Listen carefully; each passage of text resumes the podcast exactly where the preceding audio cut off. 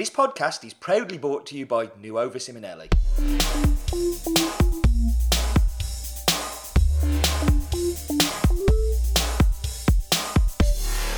Hello, and welcome to Tampa Tam Tram Can't Talk, episode the 84th.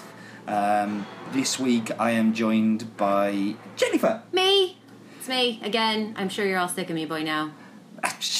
They've listened to 84 with most of them and been me involved. I'm sure you are a refreshing breath of fresh air. Thanks. I'm having trouble talking. You really are. Have you you not had enough coffee today? I, I was doing really good up until we pressed record, and I, I, I, in fact, I think I pretty much nailed the talking today. I Have was you? like talking good. I missed all that stuff You this morning. You did, you did. I was making the funny jokes and everything, mainly at Roland's expense. But I'm um ching. So, um, Jennifer, Yes. what have you been doing? Stephen. Apart from talking to Peter, Oh, that was the best though. I mean, so too short. My critique on that episode was too short. let's let's be super honest here. That recording went on for an hour and 45 minutes and we like never edit a podcast. Like Nope. never like we never cut things out of a podcast. It's always been no shit. sometimes to our detriment, but it's it's always been done with the um, the idea that we want to sort of present something in a in a raw, unvar- unvarnished sort of way. Are you struggling with the talking? I too? am, yeah. I think it's rubbing off on me. Maybe you should move further that way. Okay. I don't know, um, but uh, yeah, hour and forty five minutes, and I went. You know what? There's just no way uh, people are going to sit down and listen to an hour and forty five minutes. So Where can we download Pizza Unplugged? Pizza Unplugged. I'm not sure I can actually release some of Pizza Unplugged. There the were- unheard bits. there were some serious uh, confessions made about rule breaking and terrible things and i don't know if anybody listened all the way to the end of the track there was a little bit of pizza unplugged Okay. I was very, very uncomfortable with um, Pizza being mine and Colin's love child. It had terrible images, and I was then, Yeah? I, then I was going through the whole thing. Who's the father? Who's the mother? like, yeah, and, and who brought him up to be though so feral? yeah I think it must be Colin who brought him up because he was living in Ireland. You think so? Yeah, Yeah. yeah. i thought it was stunningly accurate though it was like mm, that makes sense I, I see i see lots of bits there I don't want to see Pizza's bits. unfortunately if you spend time with pizza you end up seeing, Seeing his his bits, bits, yes. Um, yeah. There's a reason why he's affectionately known as Pantsless Pizza. See me for t-shirts. Some of them still exist. Do they? Yeah, do you want one? Yeah. It might be a ladies' t-shirt, but I'll, I I think I have some men's running around still. Your t-shirts are so sexist. Honestly, it's all about equality, Jennifer. T-shirts for men as well. Yeah. Men deserve t-shirts. Okay. um, no, I don't want to talk about what I'm doing. I want to talk. I want to start with you first. Oh no, Um, because you've kind of been away. I've been away. I spent three nights in my bed the whole time of June. Yes. Yeah, I've spent a lot of time away. Um, started off by going to Ethiopia. Which eventually we'll hear more about. We will, we will. It's just a matter of uh, tidying it up. But Prod, prod, prod, prod, Yeah. prod, prod, prod. Okay, this is this is like accountability now. Steve yes. must record this so that you have it, or at least share it with me, or something. It needs needs to happen. So Yeah, yeah, I will get round to sorting it out. But yes, I went to Ethiopia, but for a whistle stop four days, of which I spent 42 hours of those four days in a car. excellent. Yeah. That sounds like Two blown out tyres at the same time, Ooh, fancy. and cars tend to only have one spare wheel. Mm-hmm. It's a problem. Yep. Um, and uh, yeah, it was it was crazy, but got to see and do lots, and Yeah. had um, oodles of fun, which people will find out. But after those four days, um, came home for a few days and was sick because that's what Origin does to me. what you do, yeah. Tries to kill me, um, and then went to World of Coffee. Um, I, I still struggle to not call it the SCAE. It was so much easier to call it the SCAE show because you knew if I say I went to the SCA show, you've no idea which continent I was in. Mm. I know. Was I in Europe? Was I in North America? Mm, Well, yeah. But I was at the SCA show, which was in Schwa. Schwa. Yeah. I also I'm really pleased that people can't call it Sky anymore. Yeah. Well, there is that. But you now they're calling it Scar, which is a bit shit as well. Hmm. Like, just call it SCA. Like, have the extra time in the day to call it something that doesn't sound stupid. Um, but yeah, so the SCA SCA show, um, which was surprisingly well attended. Yeah. Yeah, I was I was very surprised when WBC doesn't roll into a world of coffee. I always find them a little bit Maastricht like. Mm. My Maastricht like is a measurement of how shit a show can be. Yeah. And Maastricht, although one of my most fun shows for Yes. me, um, with much controversy around it. Yes. Uh, maybe we should go into that one day. um, um, it was also really cool because uh, it, like I, it was so small and tiny Yeah. that you walked around the show in around about 10 minutes and then you just hung out with cool people which is what the trade show should be for me That's exactly what I want out of a trade show. this one was a big show it was in a big hall and it was well attended and there was lots of interesting um, there was lots of interesting people there some notable exceptions Mm. um, you know I- Me. yeah you colin Colin. um, yeah, uh, Pete. yeah, Pete. Um, uh, Dale, funnily enough, because he's Yeah. always been at them a lot recently. You know why he wasn't there? Because I wasn't there. Ah, um, like no Hoff, which was always Yeah. you know, um, and, and I didn't see like I didn't see any of my English coffee friends, Hmm. um, but yet the, this, uh, you know all the other competitions were going on. Uh, people won them. yeah. I, I didn't really pay any attention to them because they wouldn't let me MC. Yeah. um, even though I emailed them asked. Sad face. Sad face. You even asked? I even asked. Yeah. That's like unheard of. I know, I know, but no. Um, so uh, the evening stuff was kind of quite fun as well. Um, I participated in another barista competition, even though I'd retired, Mm-hmm. but it wasn't a real barista competition. It's a real barista competition. I think Stephen would be the first to say that it's not. So it was the Barista League, um, and they had a cocktail making competition. Ah. Uh, and I love coffee and I love alcohol, so you think it's a Yeah. match made in heaven for me. Um, there were four competitors. Um, I know, don't know where I came, but it definitely wasn't first. Um, but I came up with a a weird concoction, so which involved me taking a candy floss maker in my luggage that I had to check in because they wouldn't let me take it in my. Mm-hmm. That I think they were scared I'd suddenly start making candy floss for everybody on the flight. Oh, tragedy. um, but yeah, so it involved um, an ice ball, Mm-hmm. um, whiskey, lemon juice, um, Chemexed coffee. Mm-hmm. Um, Surprise. Yeah, surprise. Um, with uh, candy floss and uh, dried bacon bits on top, and it was called uh, sweet and sour pork balls. Because you know, candy floss and Yeah, sweet. Yeah, yeah. I don't need to explain it. Good. No, um, yeah. Oh, I did to the judges. Stupid judges. Oh. Didn't let me win, and the prize was awesome as well. What was it? A tiara, Oh. a coffee tiara with coffee beans embedded into it. That's it. exactly what you want, isn't it? It's exactly what I wanted. all you want out of It's life. all I ever wanted. Um, but that was well. It was with Barista Magazine as well, and um, it was good to catch up with um, Sarah from Barista Magazine Mm-hmm. yeah. because I hadn't seen her for ages, Yeah. and we happened to be stopping in the same hotel, so Ah, we ended brilliant. up having the conversations, which was lovely. Yeah. And um, no, it was good fun. It was good fun. Good turnout. Uh, the free bar got drunk dry. Happens, It does happen. especially a world of coffee. It does. It does. But yeah, it was. Um, it was all of the fun, and I got to meet up with um, a couple of growers who I buy from as well. Yeah. Um, and got to hang out with Francisco from Costa Rica after, like during the party. He came to watch me perform, and then we just hung out. Amazing. So yeah, it was good times. Good times. But um, yeah, well done SCA for doing a, a good show. Did I just give praise to you, SCA? oh my god, you did. But like, does it count now that it's unified? Well, I think the aggressive takeovers made us better. Oh, I see.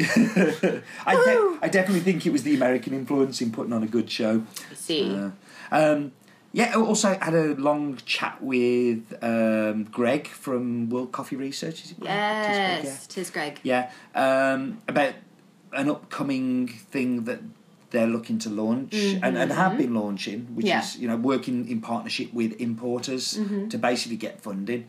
Um, and I know we're going to be having something on that later We on in the in the, in the near future. In the near future. Yeah, um, I just had a super chat with Hannah from World Coffee Research this morning, so I think we will be seeing her on the podcast soon to talk about just sort of revisit, you know, the the things that we talked about last year, how some of those uh, programs have progressed, and um, how they've been received, and also a lot of the new work that they're doing. So yeah.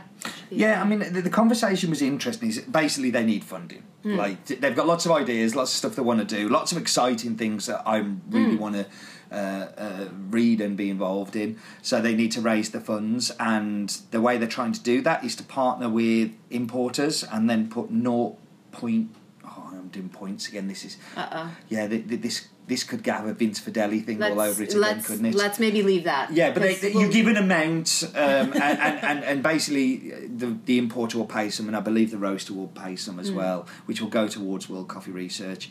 Problems when you import directly, which is the majority of what I do, but then you can give a uh, a donation um, to, to, towards it. Mm-hmm. And I have a few problems with it, funnily enough. and I'm sure we'll get into that when we have someone who can defend. No, no. I, I, I mean, I, I, like I, I don't have a problem with trying to get the funding. Yeah. Now, the problem with World Coffee Research is the way that they're set up. Anything they produce has to go into the public domain. Mm. That's the thing. So, I can give some, and somebody else could not give some, and they can still get access to the same information. Mm-hmm. Um, and that's good and bad. Hmm. Like, do you know what I mean? It's like why, and funnily enough, as we were talking, Hmm. um, who walks past but Ric Rhinehart? Uh, And I was like, ah, Ric, come here, come hither, my good man. we wish to involve you in our little tete-a-tete. Hmm.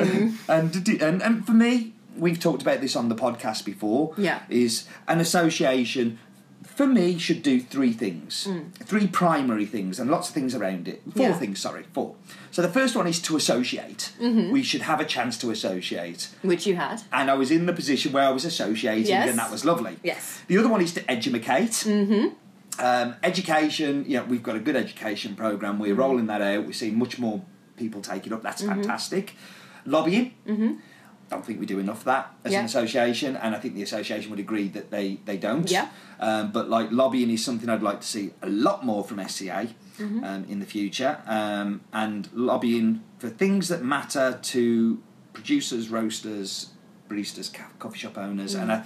like the, the whole thing with the um, uh, Cascara at the moment. Yeah. I think is something that they should be all over, Yeah. and and, and sh- because it's a win-win for everybody, including the consumer. Yeah. Um, and they, they, they should be all over that. But that's one of the, the one. And the fourth thing is research. Mm-hmm. Now, SCA has got its little. It, I don't know. That just I nearly said little. Um, it isn't little. It's huge. They're, they're investing a lot of energy and time, and good people are mm-hmm. invested into that research. And I, for one, have been enjoying the mm. research. But I think they should.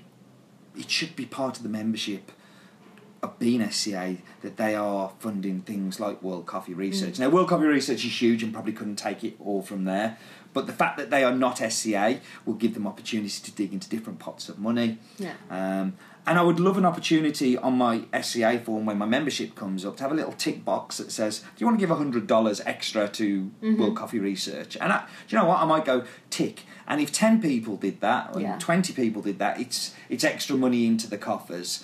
But it also means it's not a big amount. So the amounts that World Coffee Research were talking, when you look into you know having more and more coffee, Mm-hmm. it gets quite expensive. Mm. And I don't see the motivation for doing that big one. Whereas if we all do a little bit each, Mm. it's much better than us a couple of you know players putting their money in. And I also didn't, didn't like the way that they were saying, "Oh, well, this person's doing it, this person's doing it, so you should do it." I'm like, no. But that's that's a different argument. I feel like we're going to get in trouble now. Yeah, yeah, that happens. No, I told Greg that when he was telling me. Yeah, so. well, um, and I, and and but I think that it's kind of sad also that Greg has to go around knocking on doors, begging Mm. for money, and there really should be money coming from other people. Mm-hmm. Um, and you know, that I'm sure we see lots of sponsorship of uh, pretty picture milk drinks competitions. I'd rather see that money go towards sponsoring something like Research. research and making sure that we have the coffee to make the pretty pictures on top of after or Yeah. put candy floss on top of Mm. um, and, and and I think that's that that's something we're going to have to as an industry Yes. try and look at is if we want like competition's all good Mm. it's great it's fantastic but it's just such it's such a thin end of what we need to do Mm-hmm. Yeah. and I would rather see some of that money ploughed into education and research much more.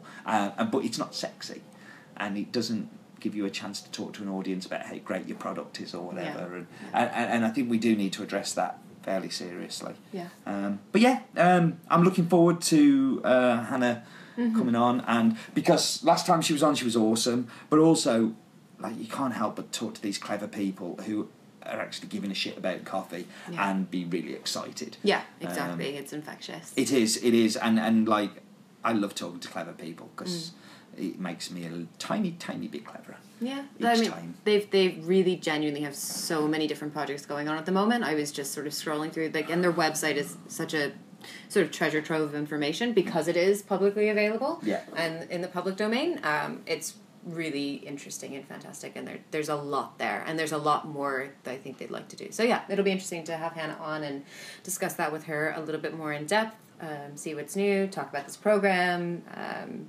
make your argument again, more forcefully, more Maybe politely. May- Maybe better constructed. too. yeah. Because I really, really wasn't going to talk about that in this one. No, you uh, weren't. Like no, no, No. no, But it just kind of like Off-roading. it's an itch. It's Yeah. an itch I wanted Yeah. to scratch, and I think it's an it's an itch that we actually, as an industry, need to continue to scratch because um, it's just so important. It really is, yeah. I, I had a conversation with uh, Mick Wheeler. Oh. Like I haven't seen Mick Wheeler forever. I thought Mick Wheeler was put away in a cupboard and how did how did you manage that? How did you manage to get through that? get through. A conversation with Mick Wheeler. Do you know what? He was kind of interesting. Okay. Uh, because we were talking about uh, sustainability within specialty coffee, Mm. and um, he was saying, "Oh well, specialty coffee is just going to get bigger and bigger. It's just one of those things. We can't stop it now." And I'm like, "Do you know what? There might be something out there to stop it. It's called climate change. It's called Mm-hmm. place." So. I've been doing lots of research recently. Yeah. We know why. We'll get into Yeah, that yeah, later. yeah, but yeah, yeah. One of the researchers was on India, Yeah. And I lo- like I love Indian coffee. Like for me, everybody hates it, and I love it. That's I, that's why I love it because everybody hates it. So you like weird shit. I like weird shit, and and I and I, I, I kind of it's I find it super interesting. Yeah. But they drink forty grams of coffee per person per annum in India. Not a lot. No, you know UK I think it's about four kilos. Like Finland's about eleven and a half Yeah. kilos, something mental like that. Uh, nothing else to do in Finland. Drink coffee, be depressed. Um, They're also, I think, the biggest uh, either Finland or Icebook or Icebook Iceland are the biggest users of Facebook because there's limited sunlight and stuff like that too. So there Okay. is there is there actually is something to that. yeah. So, um, or maybe they haven't got any friends because they're Finnish. Oh, they're looking for some. Um, you've been spending too much time in Sweden. Yeah. you're picking up all of these terrible stereotypes. Yes. Um, well, yeah, so they're basically drinking 40 grams of coffee per person per annum. Could you imagine? Like, they, they so they, they keep in their country hmm. two thirds of their production. So it's like about, it's about two, three million bags. I can't remember the numbers off the top of my head, but they keep, they drink in country. Hmm. Two, three million bags. It's huge. And then you got to go, ah, a lot of people in India, isn't there? Hmm. It only takes them to drink 20 grams more. Yeah. Like, or, or like, think about it, if they had a kilo, mm-hmm. they'd have to import coffee and they wouldn't be able to export any. And I just found that super interesting that like those countries can do that. And, and Mick kind of stopped and went, oh yeah. And then went, and then we got the climate change thing because, like, believe it or not, it's happening. You can be Trump supporter all you like, but mm. like it's happening, and coffee can't grow in certain places, and we are going to see a decline in production unless we invest in things like World Coffee Research, unless we invest in Yeah. more research into how what varietals will work in those Yeah. different places, and, and give us the cup quality, which is what that's what's exciting about World Coffee Research is that they are looking at cup quality as well as production. Yes, and, yeah. and, and and so rarely have the two been looked at together. Yeah. Um, but unless we do that with with increased consumption, with you know uh, more people wanting to drink coffee because you know in India the whole thing is changing. You know where where you used to not be able to afford coffee, lots of people can Yeah. and want Mm-hmm. to now, and and that's only going to go one way. What happens? Like, Yeah. what, what, what happens? The same thing, you know, with the increased demand and interest in China as well. Yes, yeah. I mean that one is that one's super scary. Yeah. Uh, because yeah, there- there's just so many people to drink it there, and people are rising up the the. The, like the, the classes to be able to afford those things. People are demanding those things, expecting those things. Yeah. Quite rightly so.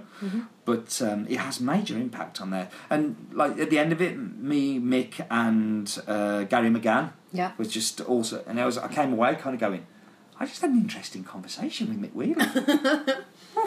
That's that happen? it's positive. Yeah. Last time you mentioned the name Mick Wheeler, there were many, many choice words. Yeah. So Yeah, I'm. I'm, thrilled I- for your personal I, growth. I, I am. The door is never shut. On anybody, Jennifer, the door is never shut. Some people, it's only just ajar. can I can I get that in writing? Yeah, yeah, yeah. Blood and everything. Yeah, definitely. Cool. And I know exactly who you're thinking of at the moment. And it is still ajar just a little bit for Okay. him. All right. Yeah. Okay. Wasn't that fun? Yes. Um, So, World of Coffee was a good experience for you. I am sad to have missed it. This is actually the first year. I, I, I think I said this with Pete or maybe with other people. Like, um, I've felt there have been a couple of years where I've missed uh, trade shows, and I've kind of gone, yes, I don't need to go and deal with masses of people because I'm really uncomfortable in those situations. But this year is the first year I've actually felt like maybe it would have been beneficial for me to go and to like see people and to be reminded and like to have that inspiration off of other people who are, you know, super excited about who really care about coffee and who are super excited about where things are going. I think if you. I think if you get on an aeroplane and go to Hungary Hmm. to go to a coffee conference, you care about coffee. Yeah. You may care about it in different ways to what we do, and that's the beautiful thing about like Yeah. Mm-hmm. a, a trade show like that. Um, I was talking to somebody on the aeroplane as I was going, and they said, "Oh, what are you going to Hungary for?" And Yeah. after I took my headphones off and were like, "I've got to talk to you," I was like, "I'm going to a coffee conference," and they're like, "Oh wow." There's a coffee conference, and Yeah, you know, like yeah. we, we do care about it. We just care about it in different ways. And I think that it's interesting what you say there. Like the whole time I was there, I was like, oh, I wish I hadn't bothered. Mm-hmm. But actually, when I came away, it was good. And the only time I ever miss a trade show is when I'm not there. Yeah. like, Yeah, yeah. I, true. I, and and I could have not gone, and it would have been yeah, equally as fine. But you had some interesting conversations. and- interesting conversations, and got to see some interesting people I haven't seen for a while, and got to talk to people I wouldn't normally talk to because the usual group wasn't usual there. group Mm-hmm. weren't there, and and that's kind of nice. Um, and it's always scary when people come up to you and say, "I listen to Tamper Tantrum." I did. I did have a, a moment. Where was I? I was in Scotland doing something, and somebody was like, "Oh wait, you're you're from Tamper Tantrum," and I was like, "What?" And I was like, "I I was listening to you last night," and Dale walked up and was like, "I'm sorry, excuse me, you were what?" And it's like it, that was the first time that it ever happened. Yeah. Um, but yeah, it's it it is weird, isn't it? yeah, I saw Tibor, and he was saying, "I was listening to you last night as well." When I was there, I was Yeah, and you were like, yeah, "Hmm." yeah, sorry about that." um, so yeah, Yeah. Um, what else has been happening? My book's finished. It is. We're gonna get to that. Okay, okay. I mean, I mean, if we want to talk about, I was No. because I was going to ask you what you were doing, and we were going to talk about what I've been doing, which is putting together all these events, which then culminates What in events? What events? There's some events coming up. Oh shit bags! You didn't read my emails again. They're too long. I have deliberately been shortening them. Have Really? you noticed? Yes. Oh my god. They're no longer three pages long. They're now only a paragraph. Oh, you need some help, Jen. That's a very long paragraph. I do try, really. I do try. Um, yes, events. Uh, as is the usual way, all of a sudden we now have a flood of things happening at the end of the year because that's when people go, oh yeah, those those guys at Tamper Tantrum, maybe they could do something for us because we don't have any time or energy, and so we do. Um, we are going to Bristol in August. Bristol. Bristol. Brizzle. What do I know about the Bristol? Bristol. Um, they have good beer. Hmm? They have a really good bar there. Yeah. Uh, they have a big train station. they do. Uh, Funnily enough, the old train station is where we'll be hosting the event. So really if you're a. Twitcher, it's the perfect place for you to come as well. um, no, so uh, it's a Espresso Fest, is what it has been named. Um, Matt, Matt, did you come up with the name all on your own, or did your daughter do it for you? Oh. it's terrible. um, but it is it is a focus on espresso No, because it is I- semi-finals and I'm finals just, for the UKBC. I'm just picking fun. Uh, I know. just to be the shock jock. I learned everything I know from Nick Cho. Um, Is that the Nick Cho bell? yeah, I No, it didn't so. go again. Damn it. Um, yeah, so uh, we're, we'll be there. There's, uh, as many of you know, if you follow competitions, there's often a gap in between sort of competitors on finals day because there's going to be lots of extra time for judging and stuff like that. And because it's a standalone event this year, we're going to be there sort of filling those gaps and having some fun and doing some different things. So, I can't say I've ever done that before. no, no, Steve has absolutely no prior. I, uh, will you be talking in my ear while we're trying to fill the gaps as well? Um, possibly. Oh no. Actually, I think I think it'll be a lot more relaxed than WBC. So there's that. no shit, Sherlock. Well, I mean, I was thinking about it. So I actually made a map of the schedule because uh, so I think Maxwell is going to be emceeing. Yeah. Uh, but there will be some handoff, and I had suggested that we make that handoff in the way that you and I had sort of initially suggested all those years ago at WBC, which is by doing some tasting and some talking with the competitor at their station, and then uh, we'll move into sort of. So I think there will be like a little bit of that with Yeah. each competitor, maybe, a, and I think a chance to sort of expand upon. Like 15 minutes is super freaking short when it comes to trying to tell a story or to get a message across. And so, like, we can dig into that a little bit more. But then we're also uh, putting together a panel of just, you know, coffee people. Um, not to talk about anything in particular. I think Matt wants to throw some uh, ideas out to just say, SCA UK, what do you want to hear about? Um, yeah. That's why. That's why Tam Jason's there because he doesn't want me in the audience. I'd like to know, but Yeah, but like, like we'll probably put it out on Twitter a little bit and um and do some stuff. But um have a panel of people there, talk about some stuff, have some fun, you know. and I relax, dare say it's going to be live streamed as well. Tis. So for people who are not in the UK, they, They be able to join in. Yes, submit questions, prod us about things, you know, like in the old days. Um, Will yeah. Maxwell be doing any powerlifting in between? I don't know. You have to ask him that. Have you seen his Facebook powerlifting? Oh, I've I've seen some It's things, but it's like most powerlifters, they can only lift one heavy thing and then they're done for a week. So Mm. mm, He's got to do it six times. exactly, Yeah. Yeah. So maybe not. um, yeah, so we're doing that. That's happening. Uh, that's coming together. We are going to San Scarborough. Francisco. Oh, no. Um, yeah, it's happening. It is. It is actually happening. Um, I I always get really nervous when it comes time to release information about things until things are really super nailed down. But it is happening. If you read the bottom of any of our emails and our Mailchimp, those folks always get stuff a little bit earlier than everyone else, and they had links to buy tickets last week. Um, but yeah, I think we're ready to talk about it. I've got a problem. What's wrong? I'm not sure I'm allowed to go to San Francisco Why not? because I think that Tom Owen has still got that court order out on me not Oh to go. no. and Oakland's a little close. Oakland is a, you're you're flying into Oakland. Do you think we'll be able to get that lifted, Tom? Not that you would ever listen because you're too cool, but do you think we might be able to get that court order lifted against me being within I'll like see what a I can do. 50 mile radius of him? Yeah, I sh- will he come? I don't know. We have to. Have to If he comes, that's him getting close to me. The Uh-oh. judge said that's yeah, okay. yeah, that's all right then. um, yes, that that's happening. We're going to be working with you know Nick and Trish of Wrecking Ball and their amazing team there. Uh, ah, yeah. You mentioned Nick. Ah, now we actually really need to do this because we're going to be talking about Nick a lot. We are. Uh, yeah, so that that's happening. The program is coming together. We're trying to do something a little bit something something a little bit usual, something a little bit different, kind of like New York. Um, less sort of uh, planned in the sense that like we're not sort of and and not that New York was planned to be like an overarching topic of bias and things like that, but just sort of. Fe- fell out that way now i'm having problems speaking because like i'm worried about the bell and hitting it at the right time um, like it is it is we're going back to we're finding people who are doing good work to talk about the work that they're doing and it's going to be interesting and cool and maybe we do some other stuff as well. Um, and we've got a great space and um, yeah tickets are available. We're trying really really really hard to bring that price down as much as possible and make it accessible. That is you know one of our core sort of value slash mission slash mantra slash mandate. Um, and like there is a lot going on in san francisco at the moment so um, yeah that's happening. More soon. Yeah, cool. Will you be supplying the flowers? The flowers. Flowers Are oh going to San Francisco?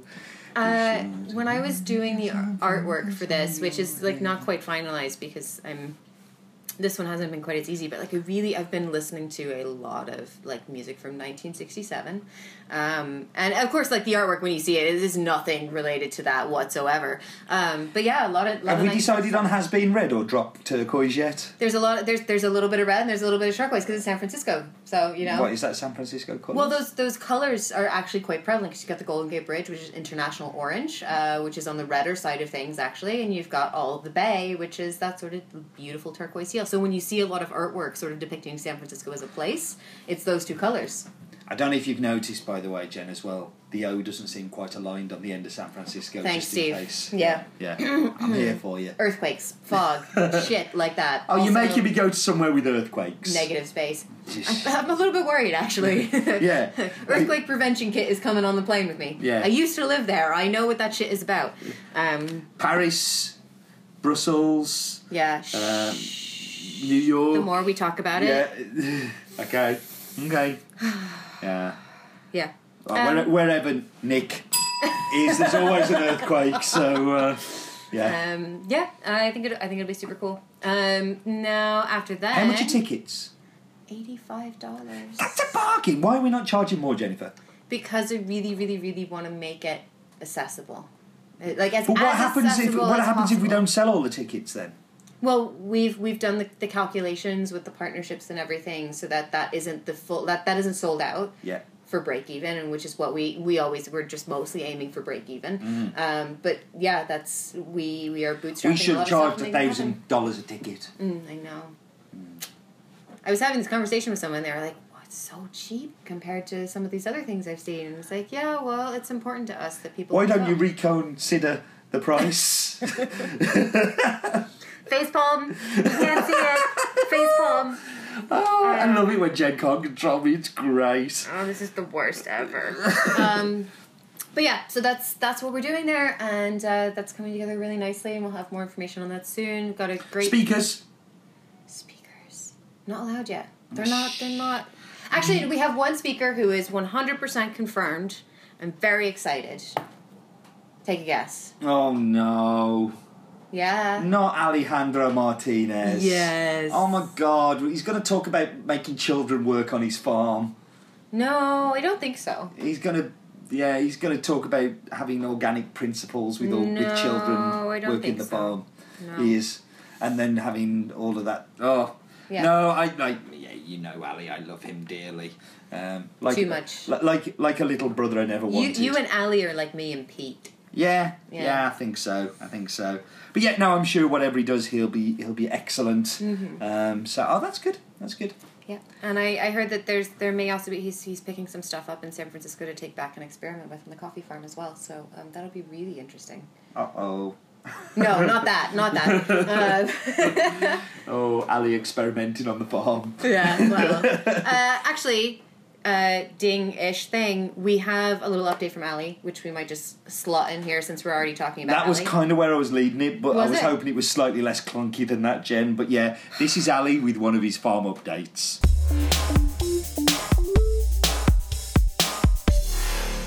Hello, Tamper Tantrum listeners. Here's another update from the field with Alejandro Martinez from uh, El Salvador, Finca, Argentina. So, I think it was three or maybe four weeks ago, last update I provided. But um, wanted to uh, let you know how things are progressing with these um, these uh, year. And um, one of the things we were working on was the nursery, and um, we've never really we've never really done a full scale nursery at the farm until this year.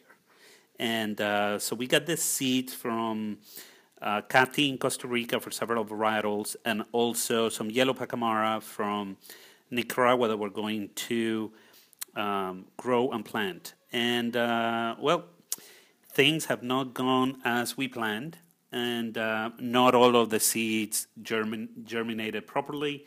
So we had to tack and pivot, and um, basically um, we course corrected this week. We have about maybe 3,000 yellow pacamara um, seedlings that are, came up came out okay, and we managed to get um, some small ones uh, of red pacamara. So the bags that we already filled up with the dirt didn't go to waste. So you know we had to correct. We had to you know figure out what to do. Um, some of the other varietals from Costa Rica, not all of them germinated as well. Um, so it's been a great learning experience. Basically, we we it's been too cold, and we had the we we had the nursery under too much shade, so we had to open it up a little bit, and things are moving along nicely now. Um, today, I'm actually working on um, some uh, product that will is going to help. I hope an organic product that's going to help uh, grow, help the plants grow uh, more roots and increase the root system. Um, so we're doing that with lentils and. Uh, we're letting the lentils germinate, and then we basically uh, mash it afterwards, and we get um, a bunch of hormones from from them, and we put them into the nursery. So we'll see how that goes. Um, uh, then the other news I wanted to share is uh, we finished fertilization. Everything is fine at the farm. Uh, we've been getting good rains. And um, the other day I was going um, with some visitors to the farm from NCBA CLUSA, which is an organization that we're um, has been assisting us, and they are trying to increase awareness for org- organic agricultural practices. So um, they came over to the farm to check on what we are doing and also to you know help out, give us give us some ideas and so forth. On the way up, we got stopped by the police, and apparently the in the last month there there have been like about five murders or so. So, but everything in the neighborhood, right? But everything at the farm, uh, particularly, has been quiet. So, I mean, I left it at that. And then three days later, one of my employees um, a guy called Luis Angel got arrested, and um, and basically, so it, it's just been a bummer because I've known this guy for three years. He's been working on the farm all this time, and he's the person that I've been training to help me uh, manufacture all the organic uh, products that we're doing at the farm. So the bokashi and a lot of the foliar sprays, he's the one that kind of knew. Um, um, how to do do it, and he's the one that's been helping me and the one that I've been working directly with and training the most. So we lost him. Uh, I'm glad to report that he's out of jail now, uh, but he's not allowed to uh, be around his home. I just really don't know the particulars. It's El Salvador is a little crazy, so um, so that's why he he decided not to come back, and I don't know what's going on. But hopefully he'll he'll be back at one point. And in the meantime, I'm trying to figure out who can pick up the baton and continue with sort of everything that we are working on. And uh, and that's where we are. I'll let you know sort of how things pan out. Um, but so far, really excited about the harvest, and and everything is looking uh, nicely at the farm. Okay, uh, that's it. See you. Bye.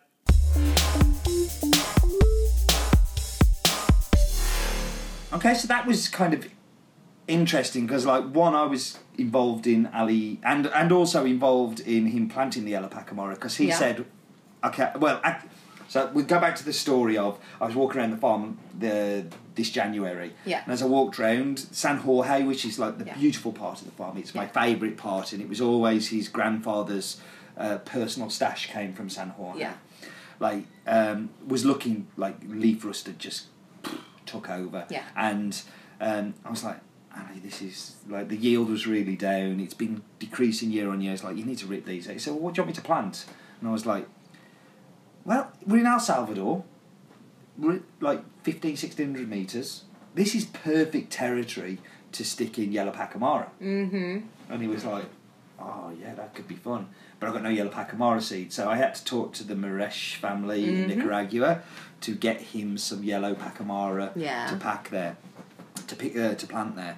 Um, so I'm kind of sad that it hasn't all come out as. But he, said he has three thousand seedlings out of it, so I think that's a really positive start, right? And and he's already figured out sort of like you know they need to do things with the shade and you know with the with te- like when the temperatures are that low. So I I don't know. I have But a lot also because it's a mutation, though, he's got, out of those three thousand, he's probably going to get around about a five to ten percent red pacamara tree in between anyway. So it's going to involve a lot of um, moving the plant when it shows that it's Yeah. red to put in a different seedling. And, Yeah. I mean, it's a tough varietal to to to plant. It's a so- tough varietal in general. Like I'm, I'm always like you love yellow pacamara. How many yellow pacamaras are coming in like right now? Because I, I heard that there was an astonishing number of yellow pacamara. There's a few. I- so the, rewind on that though, there was a time kind of five six years ago where I never bought pacamaras at all. Yeah. and I just fell in love with the Pacamaras at Limoncillo um, in Nicaragua, and then like slowly rolled that out to everywhere else, Yeah. and, and became the Pacamara king of the world. Yeah. Um, But they're they're like difficult for baristas to work with, from what I understand. Mm. I, I, I this, this is very topical. So, Mm. um, you know, I'm doing the new in my mug format Yes, thing. So I've do. got a new format for my uh, pod video podcast to do every week, and one of the ones is Barista Steve. Mm. And it's basically just a little section where I talk about working with the coffee Yeah. and something unique. And it was the red Pacamara I was talking about from from Limoncillo in Nicaragua, and I kind of did my bit about it. And I thought, actually, I'm going to send an email to Mr. Harmon because he's Mm. He worked is- a lot with yeah. Pac- Pacamaras. He's probably the and he's, he gave me a really interesting kind of like it's only a few lines, but it's really Mm. just talking about you know you have to approach it differently. You know, the, but actually when you do that and you throw away all the knowledge that you know about other varietals, then you can get the very best out of it. And uh, he finds them some of the most rewarding coffees as a Yeah. barista, and they, and they can be, but they can be goddamn awful as well. Like you know, mushroom soup is. Mm. That's why I hated Pacamaras for so long. Was I was getting so much like Umami. yeah, so much yeah, umami and just kind of like yeah, just bitters and like yeah, just not good. Mm-hmm. So, um, but I think people are getting better at Yeah. knowing how to treat Pacamara, just, just as processing them, baristas yeah, are getting better at making yeah. them as well. Yeah. So, um, but he does take a little bit more extra effort. Uh, but I, I'm excited to see how they come out um, because I, I, I wouldn't normally. Like so, so when any a producer will always ask you, "Oh, what would you like me to plant?" Yeah. You know, because they think you know something that, that, that geez, they know about farming far better than me. Um, and I just rattle my brain. I was just thinking, so Bourbon, um, Pacas, Pacamara, and I was like, eh, that Yeah. makes so much sense. He's already got Bourbon on the farm, so Mm-hmm. what's the point in planting more Bourbon? We should try something, something Yeah. different. You know, Pacas, yeah. It, but it's not a million miles away from Bourbon, and you know the, the Pacamara is just something super interesting. Yeah. But I did also preface it with like, you do what you want, but if it was mine, I would do Yes, this. yeah, Because uh, very keen to not tell uh, a coffee farmer how to farm coffee. Because if he ever comes here and tells me how to roast coffee, I'll tend to get lost. Well, and he And he has, and I have. He had, yeah, exactly. um, um, but then, then the the second part of his update, which is which is about losing Luis, who has really been sort of spearheading the organic approach to the farm. That's hard. kind, it kind of goes back to the last update, you know, Yeah, where, and and this is a lot of my problem with uh, the kind of coffee tourism thing, and you know the whole thing with uh, the blog post I did about child labour on the farm Mm. is that we cannot use our our set of principles and values as um, people from the US, UK, Europe, Mm-hmm. Western whatever. countries, yeah, yeah. Western countries, and try and impact our, ours on them. And also, we should never try. Well, we should try to understand, but we should never think we know how the countries operate because you know El Salvador is a dangerous place. Mm-hmm. Um, it's um, you know th- th- there are real issues there, Yeah. real everyday issues that we can't even start to get our head around. Like even Ali says it in in the piece Mm-hmm. there that um, he doesn't know what's gone on properly and probably never will because you know whereas here we have like you know open reporting open press we have you know your access to information you know you you have like certain laws that you know kind Yeah. of you, you so you, you do find out so it's just such a different place Yeah. it really is um and, and it, it, it's kind of been good for me because I've been thinking a lot about like I'm off to uh, Bolivia straight after Tamper Tantrum and Mm-hmm. San Francisco, and you know it's kind of like uh, you have to be careful. Like Mm-hmm. you really have to be careful. It's there's no point being silly about these things. Yeah. It's you know you just gotta. Uh, these are dangerous places um, that we shouldn't shouldn't take for granted. Um, but yeah, a good piece there by Ali. I think. Mm. Yeah. Um, Thanks, very Ali. interesting. Thank you, Alejandro. Which leads me to our final thing because Ali is sort of neatly ties into that as well, which is that uh, we will be returning for I think our fourth year to the Manchester Coffee Festival with uh, Hannah and Ricardo from Cup North, which is super exciting. Yeah. Um, and you know we're so Tamper Tantrum's actually going to take a little bit of a step back this year. So on the Saturday we're running the our homebrew competition Breviacier. We'll be releasing uh, spots for that soon, and, and we're expanding it this year. It's not just going to be coffee flowers. Yeah. Maybe coffee flowers, cascara, if you can find some and get away with it, and um, and coffee itself. Uh, so there's lots more opportunities for homebrewers to try new things and see what's going on. And there seems to be some grinding. Somebody must be cupping. Yeah. We are working in the roastery, so yeah, apologies. Um, it is a working place. Uh, but we so that's happening and then we're we're doing a panel discussion on the Saturday night um, which is going to sort of taking taking a note from Brubier, focus more on uh, sort of the idea of craft and finding your consumer niche, um, not just for coffee but for beverages in general. So uh, you know, craft beer, gin. Some of these, there's a lot of sort of local, small. Um, gin distilleries sort of popping up around here and so like a focus on on you know the UK, specifically Manchester area, um, and these sort of craft beverage producers and, and how they market and how they talk about their businesses, but also like how they sort of toe the line between what they want to produce and what's interesting to them and what fits the consumer market. And how are you focus, focusing this on Manchester? Are you inviting some brewers from Manchester to come chat? Well, we do have we have some brewers, and they're not from Manchester. Uh, he is he's being super mean. Um, but we have secured some judges for Brubier from the incredible Weird Beard, which um, are awesome and really good friends, and They are um, super. yeah, they are super cool. And they're trying some really interesting things at the moment as well with coffee beers, which is why I wanted to uh, invite them to judge. But also, um, they'll be participating in the panel too, and they, they actually have a really interesting history of uh, just sort of navigating that line there. Um, and then we have a uh, gym producer from Liverpool. Um, so, so that's not Manchester either. no, but it's the north. We're talking about the north, and I'm, I'm reaching out to people in Manchester, but it's it's super early. You know, people are like, "Oh, November, Shh, that's ages away." I don't have any space until November. Well, you're not everybody, so you know. Okay. Um, we're taking a bit of a backseat. We're that's what we're, that's all we're doing. Um, but you, Well, that- that- that's kind of what we did last year as well, wasn't it? We just did the Saturday last year. we just did the Saturday last year, but we did. We also did sort of like a little bit more of a bar experience Yes. during the day. We also had that little uh, like coffee confessional, which either we didn't communicate about it really well, or nobody had anything to confess. I don't know. I have a couple of videos floating around from that. Maybe we'll share at some point. Um, but yeah, we, we, I mean, it was a little bit bigger last year for us, but this year it'll be mostly actually focused. Like, we're taking a step back from the coffee aspect of the coffee festival. We're focusing on beer and craft and uh, collaboration. Very cool, very cool. But yes, the Sunday is going to be something different. So. Way different. Launching my book, launching my book, book launch, book launch, book, book, book. there has to be another noisemaker around in here somewhere. no, no. Steve's gotten rid of all the fun toys and is in my mug studio. Yeah, I've had to. Then I had to get it all serious. Paddington Bear's gone and everything. There you go. So, uh, Gone really serious with a puppet Steve, Yeah. a King of Chemex action figure, Has Bean Monopoly. Yeah. Yeah. Um, so now I am. I we will be launching the Coffeeography uh, book, which is dead exciting. Mm-hmm. Um, and we're going to be doing talks throughout the day about uh, the producers in the book. Yeah. Going to be doing talks about uh, how I wrote the book, like how pulling it together. Colin is also going to be doing talks on his book.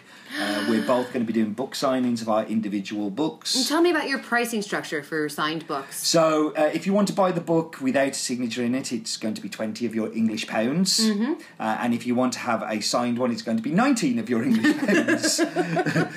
Solid business decision. Solid business decision, nothing to do with my ego whatsoever. I, I hope you have lots of ibuprofen on hand for the hand cramps you will inevitably. Oh, I've just got a stamp. Oh, I can't write, as the book will prove. yeah. Um, but no, very excited. It's gone off to the designers. Uh, it's come back from the first edit. It's gone off to the designers. Super. Uh, all of the producers have had a copy Yeah. Mm-hmm. uh, just to fact check and make sure they're happy with what I've written about them.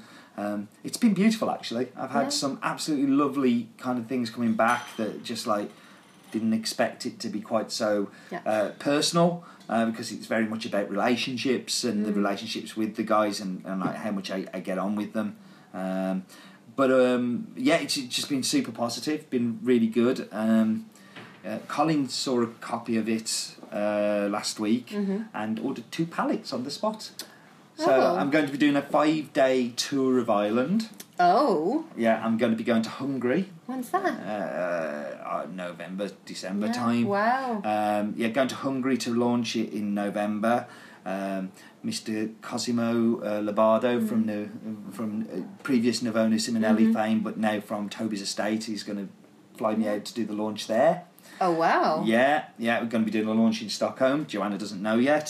Um, so yeah, going to be going to be here, there, and everywhere that'll have me. To be honest, Mm. uh, I, I'm going to have to talk to Nicholas at Telescope about doing a Paris launch as Mm. well. I think I think that that could be important. But yeah, so uh, November the fifth is going to be the official date.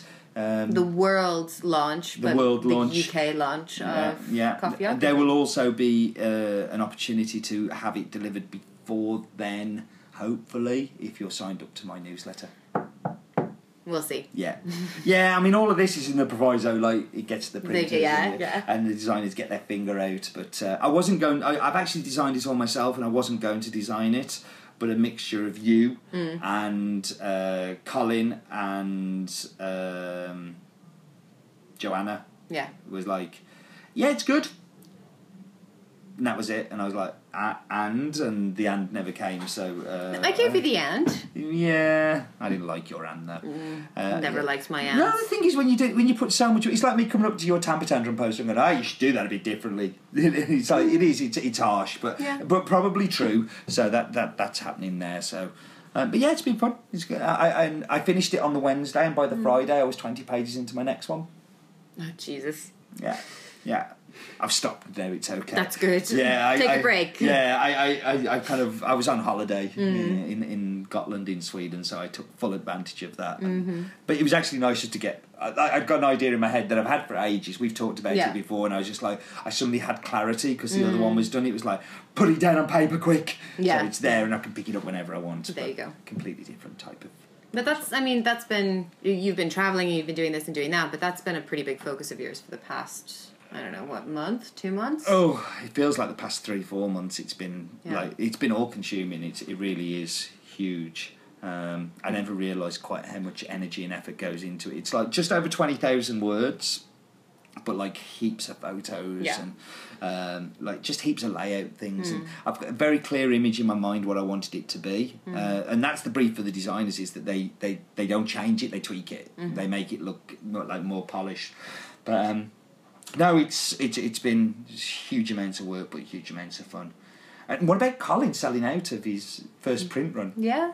He's down to his last thousand, I think. It's crazy. Yeah, uh, he's actually uh, put aside one pallet for me for the for when we do the Mm-hmm. Yeah. the launch in, in. Manchester because he may not have any left by then. So uh, it's been crazy. He's done it really well. It's fantastic. He was working as a waitress in a cocktail bar when I found him. All of you people writing your books. Yeah, yeah. Everybody's got a book. Yeah, like an me. opinion. so um, yeah, no, that, that's it's interesting. But he brought up um, an an interesting point for me. The, well, I wasn't just talking about the book. This was leading somewhere. So he brought up a, a, something I've been thinking a lot about because of it, Yes. but also because of an article that Tom Owen put up on uh, Coffee Shrub blog.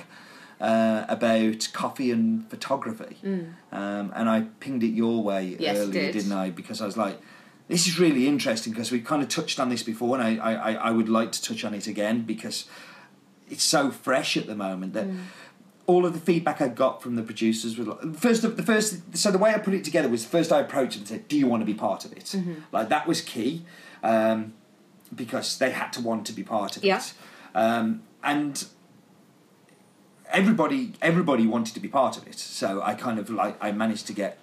I think I was expecting forty five back, and I got forty back, and that was because some people said they wanted to be part of it, but I didn't feel like I was. They got the stuff. If they wanted to be, they could send it back to me, and I sent them one reminder email saying, "Okay, my print deadline's here. I need to have it by this time." And if they didn't come back, I didn't chase and push because that's Yeah. kind of pushing them into a place. Um, but then the photos. Uh, one of the photos for uh, Fayaz in um, India, he hated the photo. Yeah. And he said, Can I send you another photo to change it? And this article I'd read, I, I'd kind of seen it come up, and I, I was, I'm going to go back to that. So I went back to it because of that. Yeah. Um, and it, I don't know, it's kind of really interesting. Um, So give me a rundown of the article. We'll, we'll link this for people. But yeah, like, yeah. So Tom's basically talking about how he did a postcard, and Sweet Maria's are really good at doing these, like really cool postcards. And they're not just of producers; they are of coffee trees, they are Mm-hmm. of machinery. They're all the things that kind of coffee people take photos of. Yeah. And and Tom is an amazing photographer, like absolutely superb. Like I, I love going through um, his Flickr account and, Mm-hmm. and stuff like that. Although the judge said I wasn't allowed to spend quite as much time on there I was gonna say, do you really want to dig into that right now? yeah. Um, but um, so he did this postcard of a producer in Guatemala uh, called uh, Herculano. Herculano, I can't pronounce it. But ba- basically, he um, felt it was a little bit kind of. Uh, kitsch and a little bit kind of like cliche, Yeah. but loved the photo. Yeah. And the other one he wanted to use wasn't quite as focused as he wanted because he's a photographer and he likes things to be good. So he went with it. But every time he looked at it, he felt a little bit awkward about it and Yeah. the message that it put across. And and and a lot of this is brought on by um, the way other people will have used images Mm-hmm. to tell their story. So, you know, Tom, I think we know, is a fantastic buyer who, you know, he, he's very transparent in everything that he does. And, and I think we can have confidence that he does a good good job. Like I certainly feel Mm-hmm. that way whenever I look at what, what Tom's doing. But there's other buyers who will use similar kind of photography or similar kind of shots and maybe not quite so be so genuine um, a, a, a- as Tom is, and and it was kind of like, are we exploiting? You know, and and I, I we've talked about this before. Whereas Yeah. I, I feel that so when I take a photo of a producer, yes, it is to help sell the coffee. Mm-hmm. It is it, because it gets the message home, but it's also trying to put across that these are not just people we're buying from; these are friends. Mm. These are people who I know and we have a relationship with, and it's you know this this is us together. So I, I always try and do the photos with with together because I Yeah. love personally love them because Yeah. it reminds me. And, and and Tom talks about an interesting thing where he says that we don't use origin images for our own edification or to show loved ones where we've been. I'm sorry, I disagree usually Yeah. there because I do all of my. I literally like. I love going through the photos Hmm. of the farms and, and see taking me back to the time that I was there. Yeah. Um, but also, like I was showing um, Roland some pictures the other day of like I took in 2006, 2005 when I was in Bolivia, and he was like, "Oh my God, look at young Steve." So I always I look at them and he's like my little journey through, you know, life. yeah, exactly. So, um, but uh, he's kind of right in a way that we're using it to sell stuff, and it's it's that conflict of should I not do something because somebody else is not doing a good job, or should I just do what I feel is right? That nobody's making the producers ever be in a photo. They always want to be. They always want their story to be ta- told. Like all of the feedback from the chapters of I've sent that I've done for the producers is like this is amazing. I want my story to be told, uh, and as long as you're not coercing somebody into that, like. And you know your ethics are good. If somebody else does something bad to take advantage of it, like you can't stop that. They're going Right. to do it anyway. So why not do a good example of it to show that the bad examples, you know, hmm. don't have substance to them? Yeah. But like the the one thing that we always end up coming back to, the, the the thing that I always sort of throw out to you is, but what about the sort of structural colonialism where, do you know what I mean? Where like people feel obligated to do that because they they know that that's what sells the coffee, and they need to sell the coffee to earn a living, but it's not necessarily something they would do if things were structurally different. kind it's true but think about like the in my mug videos that i do every and think about tamper tantrum and all the other things that we do like so I, I do things that like people have seen all facets of my life i remember the one time when i got bitten by something in brazil and i had to film it in my kitchen at home like i invited the whole internet into my kitchen at home Yeah. to drink coffee with me while i was ill Yeah. but I had to do it because I, you know, I had to get that thing out there. Uh, and I do. I, you sometimes do things in a business that you know you wouldn't necessarily want to do, but you do because it, it is a, you know. And Yeah. we're in business; we have to sell stuff. You know, we have to make the money to pay the producers, to pay the people working for them, and all of those things. So, I, I agree to an extent. But that's some of it is business, some of it is Mm-hmm. the reality of business, and the other part is if they want to, they can't If they don't, like if somebody said, in fact, a really good example Yeah. was on a farm in Kenya, on a factory in Kenya of a the cooperative, one of the smaller factories, and the factory manager was there, and uh, I, I asked her if it would be possible to take a photo of her, and she said I'd prefer not, and I'm like. "Pfft, all Yeah, yeah, yeah. Or like you know, stepping away from this moment right now. Mm-hmm. And it's the first time I'd met her, so I completely understand that's the right thing to do. Mm. You know, like she didn't want it, it didn't happen. Yeah, yeah. You know, and I said, "Do you mind me taking pictures of the factory?" No, fantastic. Come look at our new depulper. Come and look at this. So she didn't want to be the personal part of it Mm-hmm. because she was a factory manager. She wanted, she was proud of a factory and wanted to show that off. Yeah. Um, so it's it's about not just and I, I've seen this on coffee trips before where people get out the car click click click click click, click and it's about asking for permission Yeah. and and using your gut instinct. There's times where I've been told It's okay, that's but you okay, get the feel that but I not. just went I don't want to. Like this isn't this Yeah. this isn't right, Yeah. and and that's about being a sensitive person and understanding what's happening in front of you. Yeah. Um, and I don't think I've ever got it wrong, and if I have, I'm Mm. very sorry. Well, I, I want to go back to because like earlier we were discussing, you know, that we shouldn't be uh, sort of impressing our Western ideas onto places that you know come from a different place culturally. Um, but isn't this idea that isn't it a Western idea that as a business you need to show yourself that that's a part of the brand or that that's a way to sell something? the generally the feeling I get, and this is you know a, a vast generalisation, is that people want their story to be told. The the pride that somebody feels that they are like for so long it was just you know Guatemalan, mm-hmm. Brazilian, Costa Yeah. Rican, and the pride that they feel from that's my product. I worked hard for that, and somebody's telling my story is is I think really important. The other part of it that we're really forgetting here is that one is about building. the- It's about building the brand, which I, mm-hmm. I know you you're arguing against there. But like, you tell me a producer that doesn't want to be Hacienda Esmeralda, like Yeah. you know, but but it's it's it's also it's about being able to sell more coffee to be able to sustain the lifestyle and also to raise prices. So how did Hacienda Esmeralda become this farm that makes so much money and takes so much coffee? Well, because it built a brand. Yeah. Um, now we can go back to calling it Guatemalan, uh, say say Costa Rican Western Valley, Mm. but actually that takes away my loyalty to that producer almost because I can go to anywhere in the Western Valley, get that coffee, and my consumers don't know that things have Right, changed yeah. apart from the taste, which I can say, oh yeah, it's just a seasonality thing, you know. Uh, so it actually inspires a loyalty um, to the buyer as well, and yes, it may be that business actually is business a Western idea. Is, I think that kind of business is. is it?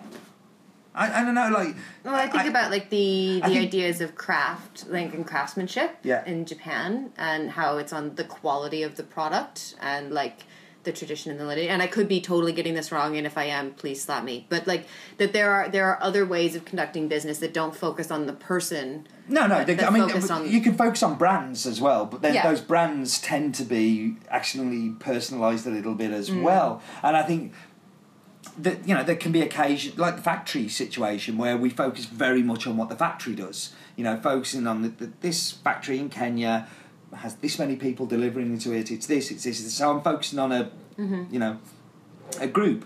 Or then you can look at somebody like Ali Mm-hmm. that's a media hoe and wants to be everywhere that he possibly can be.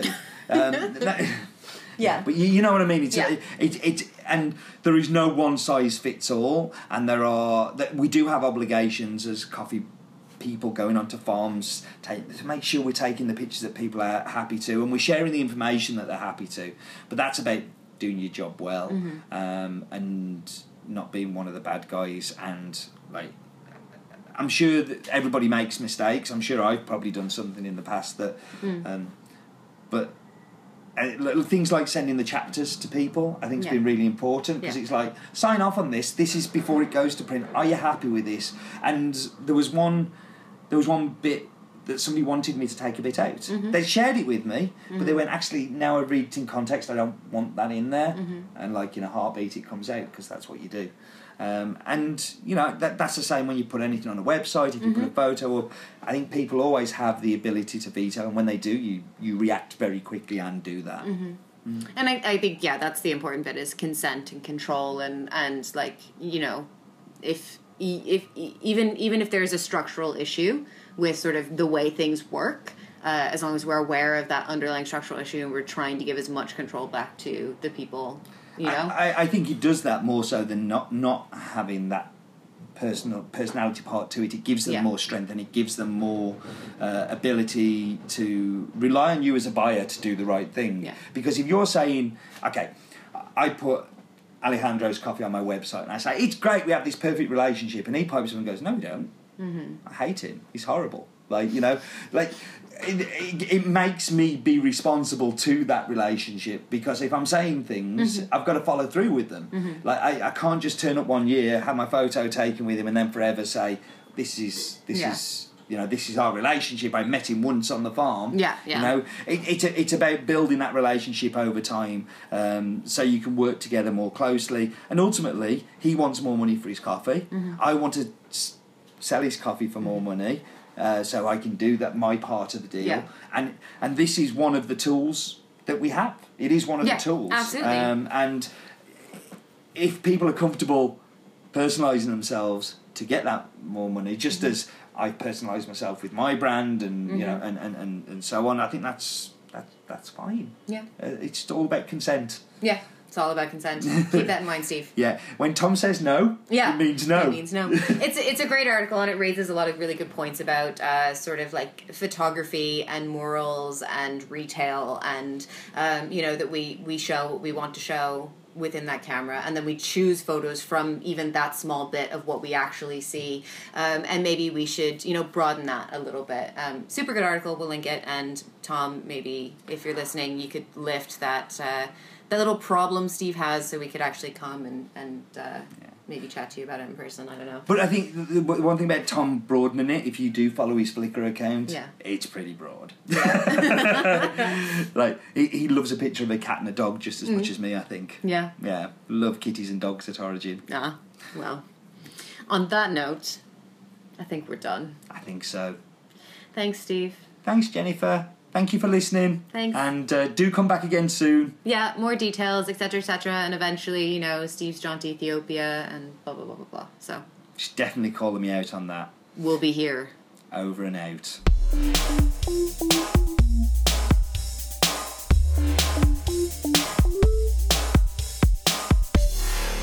Thanks for listening to this podcast. It's proudly brought to you by Nuova Simonelli.